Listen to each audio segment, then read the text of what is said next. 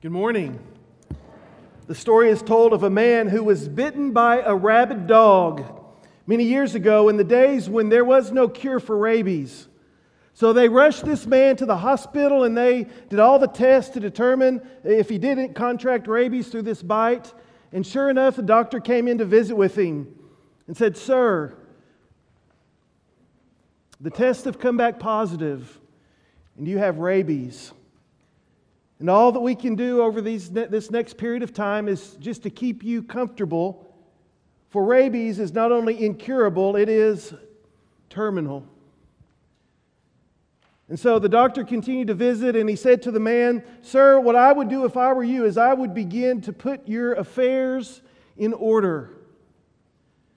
And with the weight of this news, the shocking news that, that this man not only had rabies, but that his life was, was going to be shortened and the end would be coming soon, he sunk back into his bed, depressed and discouraged. But after a short time, he began to rally. And he asked the doctor if he would bring him a, a paper and a pencil. And sure enough, the, Doctor brought the patient the paper and pencil, and he began to write. The doctor went away and came back in an hour, and, and the patient was still writing. And he said, Sir, I, I'm so glad to see that you're taking the time to, to write out your will, to settle your affairs, and to put them into order. And the man looked back at the doctor very strangely and he said, Will? This is no will. This is the list of people that I'm going to bite before I die.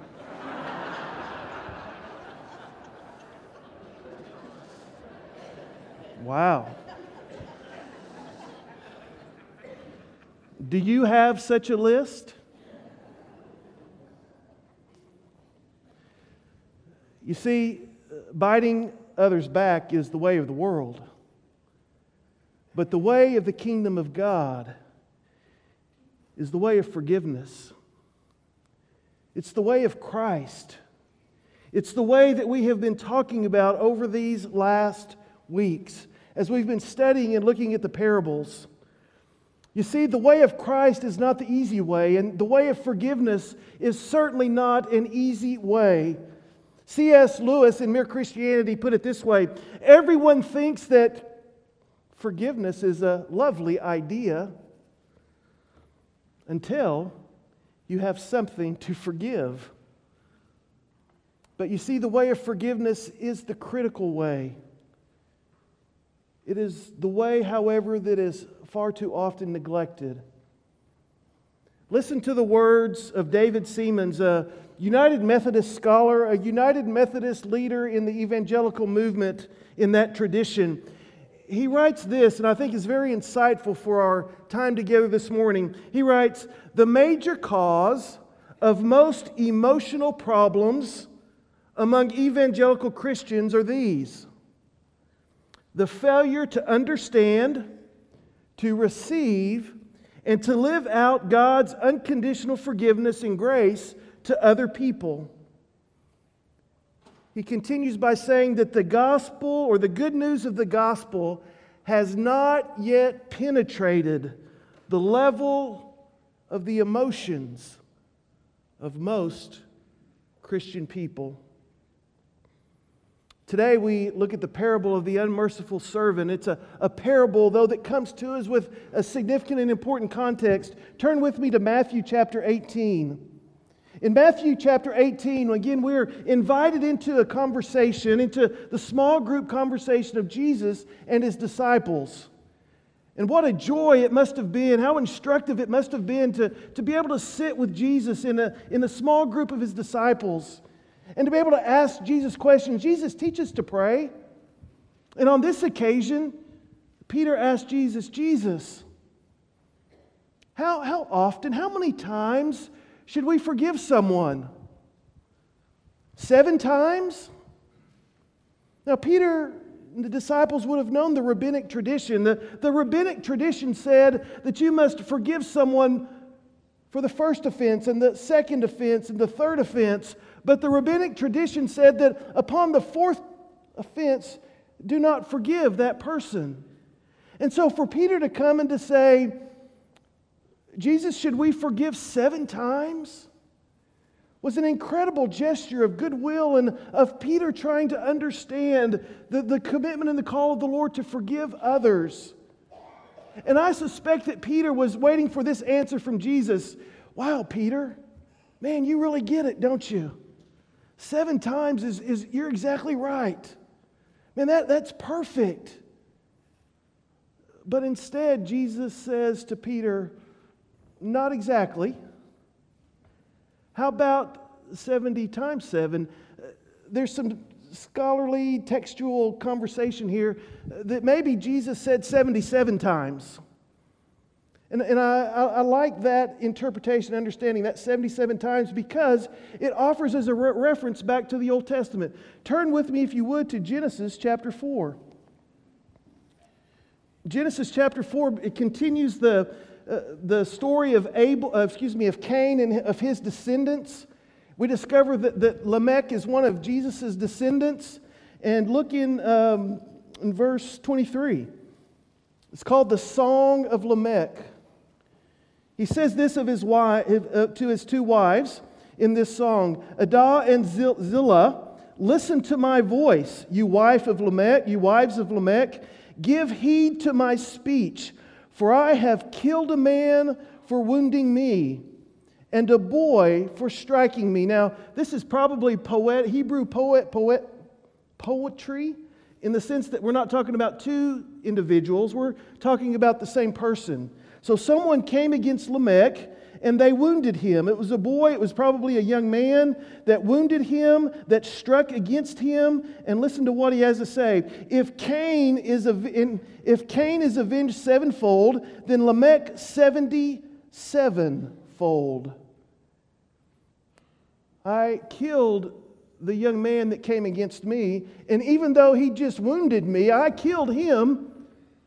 My vengeance is not just seven times, which was, which was the, the punishment for anyone that would come against Cain. If you read up earlier, that anyone that would come against Cain because of his killing of Abel, that they would suffer seven times the vengeance. And now here we are, just generations after the, the creation, and Lamech says, If you come against me, I'm going to come against you 77 times. It gives understanding to why an eye for an eye is not such a bad idea, right?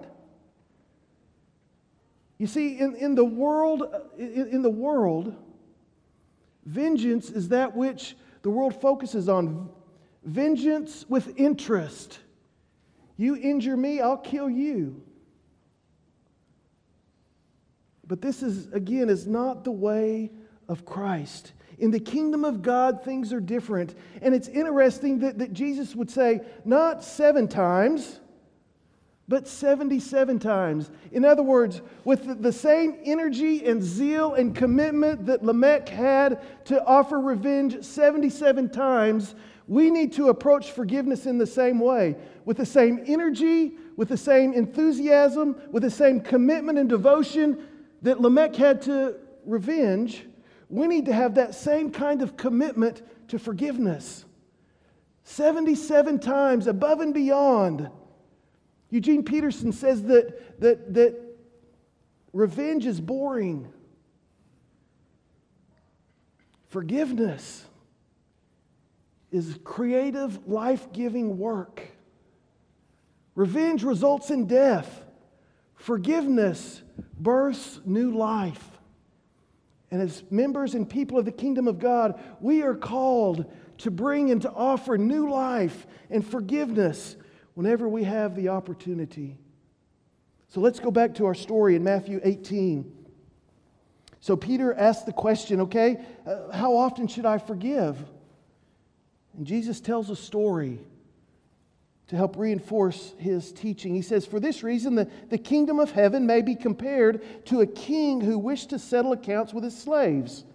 And when he had begun to settle them, one who owned, owed him 10,000 talents was, excuse me, was brought to him. Now, you probably have a footnote in your Bible that would give some kind of a, a contemporary uh, expression of what that means. Let's just say that it means more than you'll ever have, right? It was impossible for this man to repay this debt to his master. But since he did not have the means to repay, his Lord commanded him to be sold along with his wife and his children and all that he had, and repayment would be remade. So the slave fell to the ground and he prostrated himself before him, saying, Have patience with me, and I will repay you everything, which both he and the, the master knew was not possible. In verse 27, and the Lord of that slave felt compassion and released him and forgave him the debt. But the slave went out and he found one of his fellow slaves who owed him a hundred denarii, like a day's, a day's wage. And he seized him and he began to choke him, saying, Pay back what you owe me. So his fellow slave fell to the ground and began to plead with him, saying, Have patience with me, and I will repay you, something that was quite possible. But he was unwilling, and he went and threw him in prison until he should pay back what he was owed. So when his fellow slaves saw what had happened, they were deeply grieved and came and reported to their Lord all that had happened. And then summoning him, his Lord said to him, You wicked slave. I forgave you all that debt because you pleaded with me. Should you not also have had mercy on your fellow slave in the same way that I had mercy on you? And his Lord, moved with anger, handed him over to the torturers until he should repay all that was owed him. My heavenly Father will also do the same to you if you do not forgive your brother from your heart. Church, we are called to forgive. Simply put, the word forgiveness means to let go. As we all break into the chorus of let it go, right? Let it go. But let, let go of what?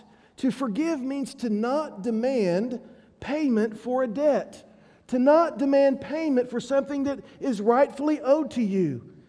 In the Lord's Prayer, the scripture tells us that we're, to forgive, we're asked to ask God to forgive us our debts as we also forgive our debtors. Thus, forgiveness is an act of grace given or offered on behalf of a debtor. Now, this should be a reminder to us also that we cannot forgive someone when they sin against another person. We can only forgive someone in the way that that impacts us, in the debt that comes our way. Which also reminds us of David's confession in Psalm 51, who confessed to the Lord when he was confronted with his sin with Bathsheba, his murder of Uriah, his adultery, and the scheming and deception that took place in that event. David cried out in Psalm 51 4, God, against you and you alone have I sinned. Church, we need to understand that all sin is an act against God, which explains how on the cross, when Jesus cried out forgiveness, he had the right to do that because we have sinned against God. Thanks be to God for his unending mercy and forgiveness. But I think this parable also teaches that not only is God a, a, a, a, merciful God, a forgiving God, but that forgiveness must be received by the one who's forgiven. Yes, we must allow God to pay our debt. If you would, we must allow God to pick up the tab, to pick up the tab for our sin. But when we truly receive God's forgiveness, something begins to happen within. For you see, the inflow of God's forgiveness results in an outflow of forgiveness and grace towards others. When I choose to receive God's forgiveness, I choose to begin to practice forgiveness.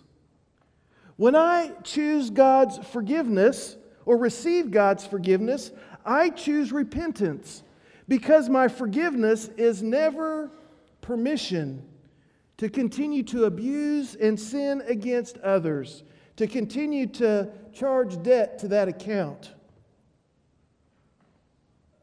Could it be that the servant in this parable never really received the offer of forgiveness given to him by his master? For you see, the cry of the unforgiven is this Pay me back what I owe, what you owe me. And so, as soon as this man is, is forgiven, as soon as he's offered this grace, look at verse 28.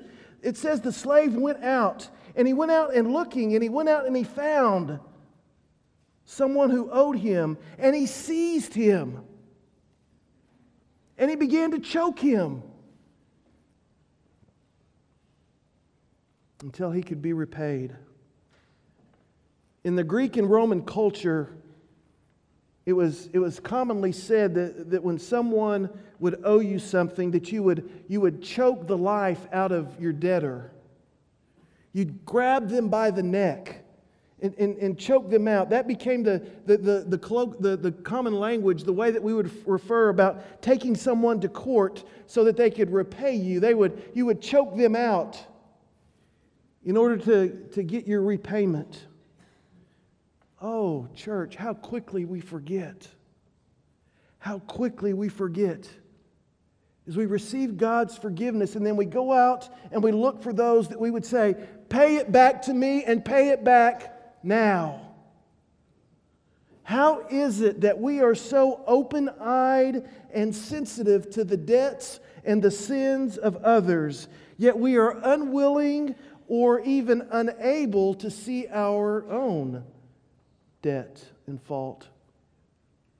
As Jesus said, we are, are so consumed about the speck in our neighbor's eye that we don't see the log in our own. We justify our own sin, our own debt, with flimsy excuses, yet we condemn others when they use the same excuses. On the one hand, we say that we know forgiveness in the way of God, yet on the other hand, we practice vengeance and bitterness in regards to others. Church, in the area of forgiveness, it is so hard for us to want to put our hands around the necks of others.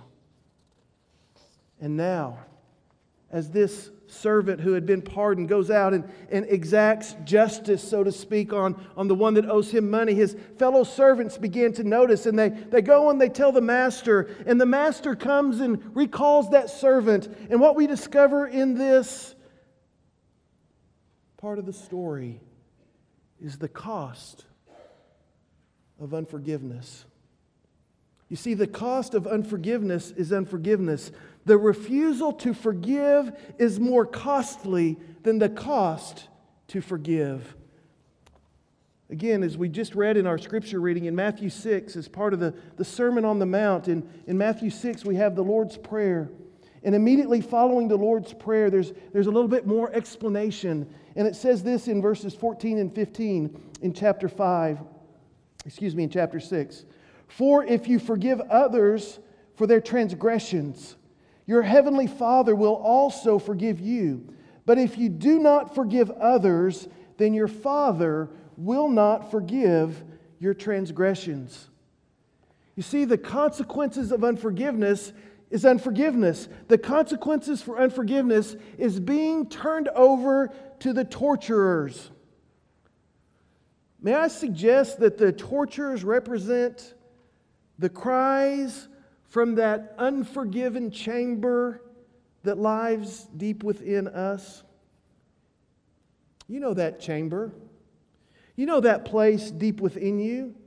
That place where the condemning, the unforgiving, the ridiculing voices that haunt you and make you the chief victim of your own unforgiveness. For you see, the moment that we refuse to forgive is the moment that we become slave to our own unforgiveness.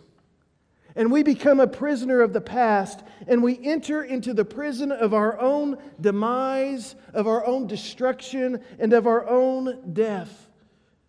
When we choose unforgiveness, we are handed over to the torturers. that would come after us. And what about this man's family? In the first part of the story, we're told that, that the master would have, would have had to have sold the family into, into slavery so that the debt could be repaid. I, I can imagine that now the consequences of the family were they, were they sold into slavery as this father, as this husband was put into prison? Were they sold to help cover that debt? And, church, the question that I have for us today is how often do our very families suffer? because of the cost of our own sin and our own debt. How often does my family suffer because of my sin, because of my debt? Too often, it's the family, it's those that we love and care about the most that are most impacted by our own sin, by our own destruction, by our own unwillingness to forgive. So, church, we must commit and we must learn how to forgive, how to forgive ourselves, how to forgive others, how to accept and to receive God's forgiveness. But we cannot forgive, I believe, until we go to the cross. For you see, the way of forgiveness is the way of, cro- of the cross. The cross is where we receive forgiveness. And the cross is where we learn to forgive. Now, now listen carefully because I believe this is a, an important truth. The cross is the place of both justice and forgiveness. Forgiveness is not an act of injustice. Forgiveness is not an act of injustice that empowers the wicked to continue to sin and victimize others. Rather, the cross is the ultimate place of justice where Jesus bore and paid for our sins. When Jesus cried out, Father, forgive them, that meant that Jesus was taking upon himself our debt, just as the master took on the debt of his servant and saying, I forgive you that debt. You no longer have to pay that debt. I will cover that debt. And so on the cross, Jesus cried out, I have paid your debt in full. Jesus took on our sin. How could he do that? Because, as we talked about earlier, all of our sin is a sin against God. And Jesus Christ took that sin on and he paid our debt. Justice was done on the cross. So, as you stand at the cross receiving the forgiveness of Christ of God, who must you bring to the cross with you. For at the cross, we not only receive forgiveness, we offer and lay our forgiveness down to others as well. Church, this morning, we have two options. We can come to the cross and we can receive forgiveness for the debt that we, like this slave, this servant in the story, can never repay. But of course, as we receive this gift of forgiveness, it means that we are committed in embracing a life of forgiveness in relationship with others. Or today, you can reject this gift and this offer of forgiveness. And you can continue to live in bitterness and anger and hatred towards others, seeking to bite anyone and everyone who has come against you. Which will you choose today? Or maybe you would allow God to help you with your decision. Forgiveness is one of the most difficult journeys that we can enter into and can only be received as we have been forgiven and can only be shared as we have received that forgiveness. I'm always moved by the story of Corrie ten Boom, who survived the Nazi concentration camp at Ravensbrück. If you're familiar with her story, you know that her sister did not survive that prison camp and she died in prison camp amongst the filth and the disgust and the, the torture, the horribleness of that place. Corrie's dad also passed away in another prison camp. And if you're familiar with her story, you know that she went out and began to, to, to tell the story of God's grace and mercies while she was in that camp. She relates that while she was at Ravensbrück, her sister and the other women suffered unspeakable humiliation and degradation at the hands of the SS guards. She said the worst was the delousing showers, where the guards would ogle and taunt the women after the war as she was sharing her own testimony of how she survived that story. One of the cruelest guards at Ravensbrück that was in charge of her and the group of women that Corrie was a part of came up to her after worship one day. Came up to her after worship where Corrie shared her testimony of God's grace and mercy in her own life. And this SS, former SS guard told her, Isn't it wonderful that Jesus forgives all of our sins? Corrie, I have become a Christian. I know that God, through Jesus, has forgiven me. But Corrie, will you forgive me?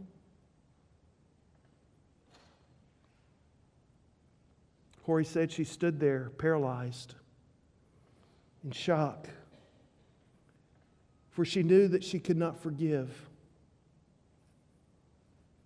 So inwardly she cried out, Lord, Lord, forgive me. Lord, forgive me, but I cannot forgive this man. And as she prayed, she felt not only forgiveness come over her, but a sense of freedom. And she reached out her hand to this former SS guard, this former SS guard that was cruel, that was instrumental in her own abuse, in the abuse of the women, the death of her sister, and said to him, I forgive you. And she said it was almost instantaneously that she felt the burden of the past fall away from her. You see, her honest confession and prayer to God was the key that freed her from the anger, from the hatred, and from the bondage of the past. In that moment, not only did she give forgiveness, but she experienced a new depth of forgiveness and grace and mercy from God that she had yet to experience.